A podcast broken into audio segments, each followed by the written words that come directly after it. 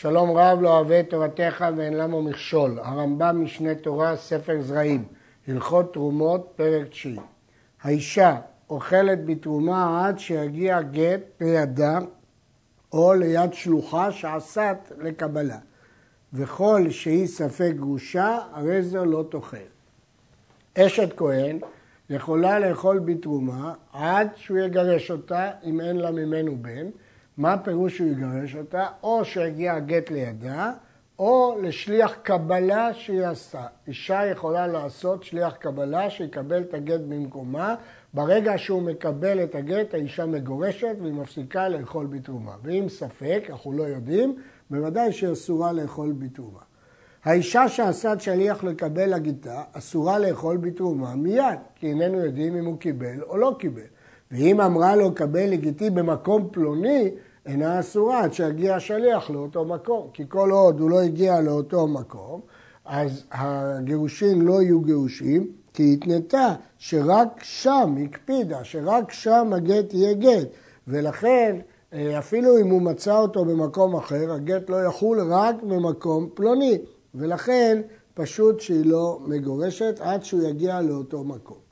שלחה שליח להבאת גיתה, אוכלת בתרומה עד שיגיע הגט לידה. פה לא מדובר בשליח קבלה, מדובר בשליח הבאה, פירוש הדבר, שלא כשיגיע, האישה לא מינתה את השליח שיהיה במקומה וכשיגיע הגט לידו היא מגורשת, אלא היא שלחה אותו להביא לה את הגט.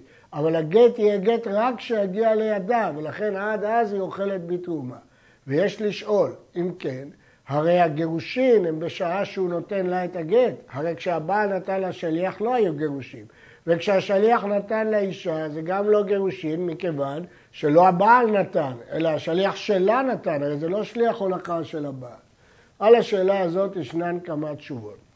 תשובה אחת של הר"ן, שבעצם שליח הבאה הוא כמו שליח הולכה, הוא הולך לבעל ואומר, האישה ביקשה שתיתן לי גט להוליך אותו אליה. ואז הוא הופך להיות שליח הולכה של הבעל.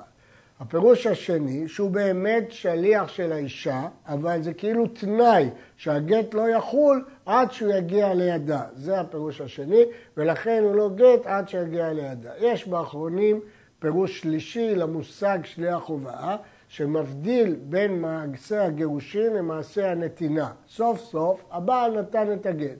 ואף על פי שזה לא הגיע ישירות מידו לידה, זה רק תנאי בגט, והתנאי הזה התקיים, כי זה לא כמו תלי גיתך מעל גבי קרקע, והדברים מפורשים בספרות האחרונים. האומר לאשתו, הרי זה גיתיך שעה אחת קודם למיתתי, אסורה לאכול בתרומה מיד. מדוע? שמא ימות בעוד שעה. ואף על פי שבדרך כלל מי ששלח גט, אנחנו נותנים בחזקת שהוא קיים, התשובה היא שמא מת לא חיישינן, שמא ימות חיישינן. כלומר, שמא מת אנחנו לא חוששים. מדוע? כי סתם אדם הוא בחזקת קיים, אבל שמא ימות, כל אדם ימות פעם. וכיוון שהוא אמר שזה שעה לפני שהוא ימות, מי יודע את עיתו, מי יודע מתי הוא ימות, ולכן היא אסורה לאכול בתרומה מיד. עיר שהקיפוה כרכום, וספינה מטרפת בים, והיוצא לידון, הרי אלו בחזקת קיימים, כיוון שבסך הכל העדות היא שהקיפו את העיר. עדיין אנשים יכולים לברוח, או ספינה מתערפת בים, ייתכן והיא תינצל. לכן עדיין יש להם חזקת חיים, גם יוצא לידון, לא יודעים מה יעלה במשפטו. ואין צריך לומר המפרש והיוצא בשיירה, כי כל אלה בחזקת קיימים. אבל עיר שכבשה כרכום, וספינה שעבדה בים, והיוצא להרג מבתי דיני גויים, ומי שגררתו חיה או נפלה עליו מפולת ושטפו נהר, נותנים עליהם חומרי חיים וחומרי מתים. האיש הזה שנמצא בעיר שכבש אותה אויב, או בספינה שטבעה בים, או יוצא, עבדה בים, או יוצא להיהרג מפדי דינים של גויים, כל המקרים הללו איבדו את חזקת חי. אמנם אין לנו עדות שהם מתו, אבל אין להם כבר חזקת חיים, ולכן היא לא יכולה לאכול בתרומה, אלא היא ספק. לפיכך, אם היו נשותיהם בת כהן לישראל או בת ישראל לכהן, הרי אלו לא יאכלו מספק.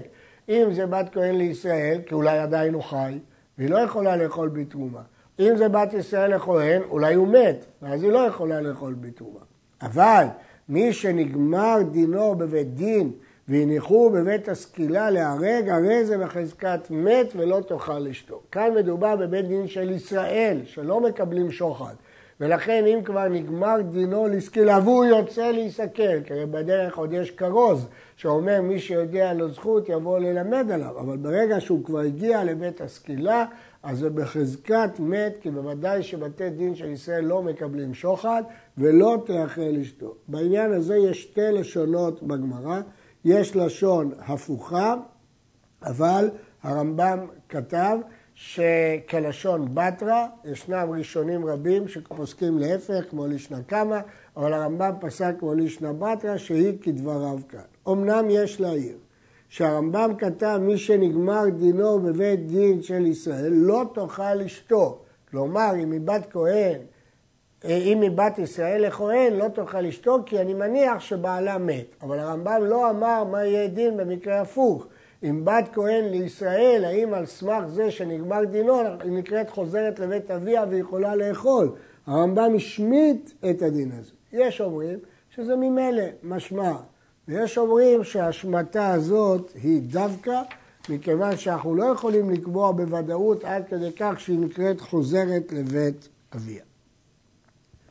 הניחה בעלה גוסס במדינה אחרת, בין שהייתה כהנת אשת ישראל או ישראלית אשת כהן לא תאכלת, שרוב גוססים למיתה. לגוסס אין כבר חזקת חיים, כיוון שאין שם חזקת חיים, אנחנו אומרים שהוא ספק חי וספק מת, כיוון שהוא ספק חי וספק מת, אז בין אם היא כהנת אשת ישראל לא תאכל שמא הוא חי, בין אם היא ישראלית אשת כהן לא תאכל שמא הכהן מת. אפילו שהוא גוסס יותר משלושה ימים, אנחנו אומרים שלא ודאי מת, אף על פי שרוב גוססים למיתה איבדו את חזקת חי. ולכן, כיוון שאיבדו את חזקת חי, אז בוודאי שזה ספק חי, ספק מת. אמנם, אם היא אכלה תרומה, לא חייבת בתשלומים, כי זה מיעוט. והשאלה אם זה מיעוט שכיח, אין הולכים בממון אחר הרוב, ולכן יש פה שאלה לגבי התשלומים, אבל בוודאי שהיא לא תאכל בתרומה. עד אחד אומר מת בעלה, ואחד אומר לא מת, הרי זו לא תאכל, כיוון שזה ספק, כיוון שזה ספק היא לא תאכל, ולכן בין אם בבת ישראל לכהן, בין אם בת כהן לישראל לא תאכל. ודווקא אם הם באו שניהם בבת אחת, אבל אם בא בתחילה אותו שאמר מת, הרי ההלכה היא שמתירים אותה להינשא, כי עד אחד מתיר להינשא אישה, כפי שלמדנו כבר בספר נשים. ואם כן, היא כבר הותרה להינשא, אז ברור שקבענו שהיא מותרת לאכול בתרומה, אפילו שאחר כך יבוא עד הפוך.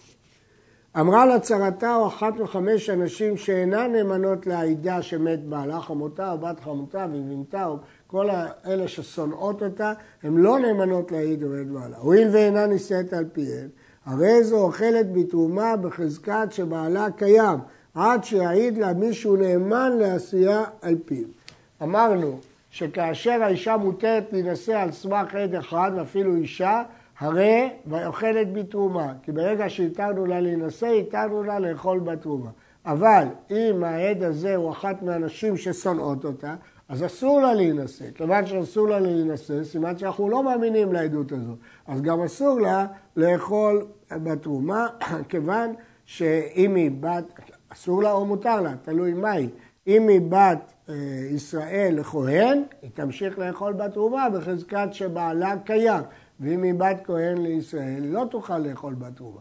כלומר, בת ישראל לכהן ממשיכה לאכול בתרומה, כי אני לא מאמין לעדות שבעלה מת. אבל יש לזכור שזאת מחלוקת רבי עקיבא ורבי טרפון, לבת, לדעת רבי עקיבא, מחומרת תרומה היא אסורה להינשא ואסורה לאכול בתרומה. מה שלא האמנו לנשים ששונאות אותה זה כדי לא להתיר לה להינשא, אבל סוף סוף יש פה עדות שבעלה מת ולכן לחומרה היא לא תאכל בתרומה. זאת שיטת רבי עקיבא, הרמב"ם פסק כרבי טרפון והראב"ד פסק כרבי עקיבא. בדרך כלל אנחנו פוסקים כרבי עקיבא. ולכן לכאורה צודק הראב"ד. אבל בגמרא שלנו ביבמות כתוב הלכתה כרבי טרפון, וכנראה שהראב"ד לא גרס בגמרא שלו את המשפט הזה. המשחרר את עבדו, מי שיזכה לו בגט שחרור, פסלו מלאכול בתרומה. ברגע שהוא קיבל גט שחרור, או שהוא זיכה לו לאחר גט שחרור בשבילו, הוא פסול מלאכול בתרומה.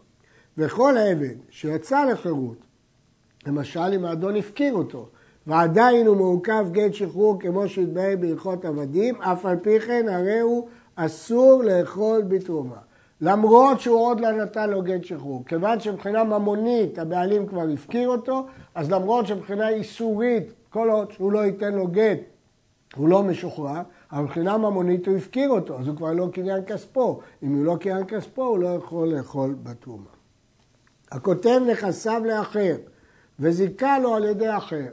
הוא רצה לתת במתנה את הנכסים לאדם שלא נמצא בפניו. אבל יש דין שזכין לאדם שלא בפניו, הוא נתן למישהו אחר שיזכה בשבילו.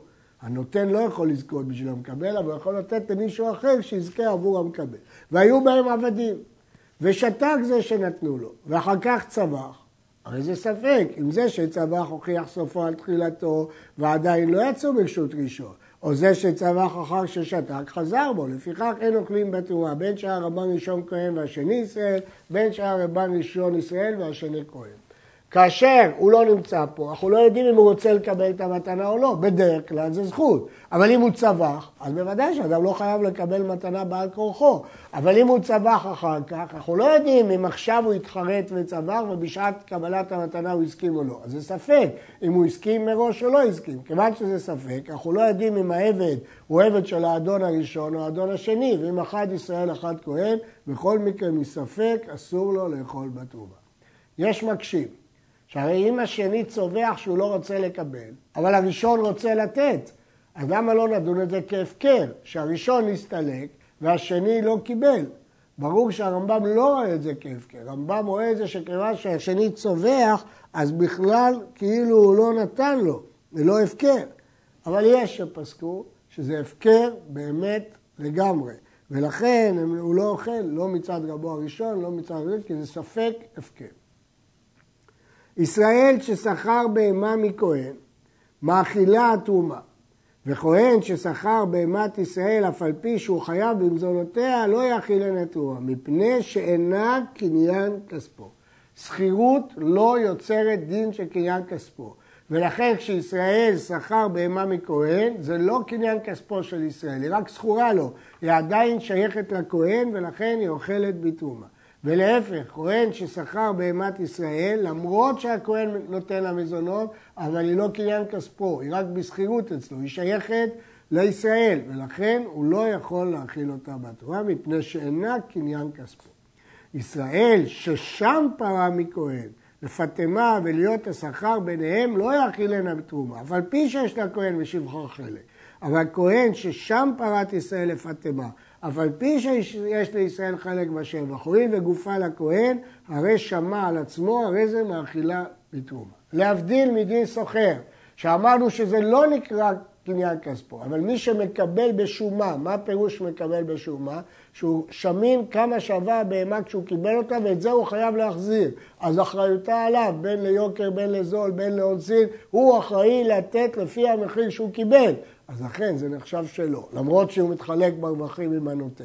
אבל הבהמה באחריותו המוחלטת, ולכן היא נחשבת שלו, כי גם ליוקרא וזולה, גם לעניין התייקרות או זול, היא שלו. וכיוון שהיא שלו, זה באחריותו הטוטלית, אנחנו מחשיבים את זה כשלו. ולכן ישראל שקיבל בהסכם כזה פרה מכהן היא שלו והוא לא מאכיל תרומה. אבל כהן שקיבל מישראל בהסכם כזה זה לא כמו שכירות, כיוון שכל האחריות עליו ולכן הוא מאכיל אותה בתורה. אני מדגיש, כשאמרתי אחריות, לא רק לאונסין, גם ליוקרא וזולה. פרתו של ישראל שילדה בכור, מאכילו התרומה, שהבכור לכהנים. הבכור שייך לכהנים, למרות שהוא עוד לא נתן אותו לכהן, ולכן הוא יכול להכיל אותו תרומה. ועוצר אדם קרשיני תרומה לתוך שובחו, ואינו חושש שמא יבוא היונים שלו ויאכילו אותה. כיוון שדרך לשים את זה במחסן, הוא לא צריך לחשוש שאולי יבואו יונים ויאכלו אותה, יאבדו את התרומה, אין לנו אה, לחשוש לזה, כי זה מותר, אה, לא צריך לחשוש. למה? בדרך כלל זה אין דרך יונים לאכול קרשינים, זה אכילה על ידי הדחק ואין חוששים. אבל ודאי, אם הוא מכוון שיאכלו, ודאי שזה אסור. מדובר פה על ישראל, שהוא אוסף את האוצר הזה. כי אם זה כהן, אז אין חשש שבהמתו תאכל את התרומה. י. יראה לי שאם מכר הכהן פרתו לישראל ולקח הדמים, הוא מכר בכסף, אף על פי שעדיין לא משך הלוקח, הרי זה אסור לאכילת תרומה, שדין תורה מעות קונות כמו שהתבהר בהלכות מקח וממכר. ואם מכר ישראל לכהן, אף על פי שנתן הדמים, לא תאכל בתרומה עד שימשוך.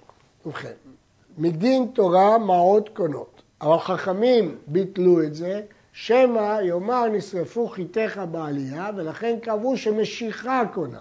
אומר הרמב"ם, נכון שחכמים קבעו שמשיכה קונה, אבל מן התורה מעות קונות, ולכן צריך ללכת לחומרה, שאם הישראל כבר שילם את הכסף, אז כיוון שמדין תורה הפרה היא שלו, למרות שמדברי החכמים עד שהוא לא ימשוך היא לא שלו, אבל סוף סוף מדין תורה הוא שלו, לכן הוא לא יכול להכיל אותה תרומה, זה חידוש של הרמב"ם. אבל להפך, אם הישראל מכר לכהן, למרות שנתן דמים, פה נלך לחומרה בכיוון ההפוך, שכיוון שהוא לא משך, אז הוא לא קנה, וכיוון שהוא לא קנה, הוא לא יכול להכיל בתרומה.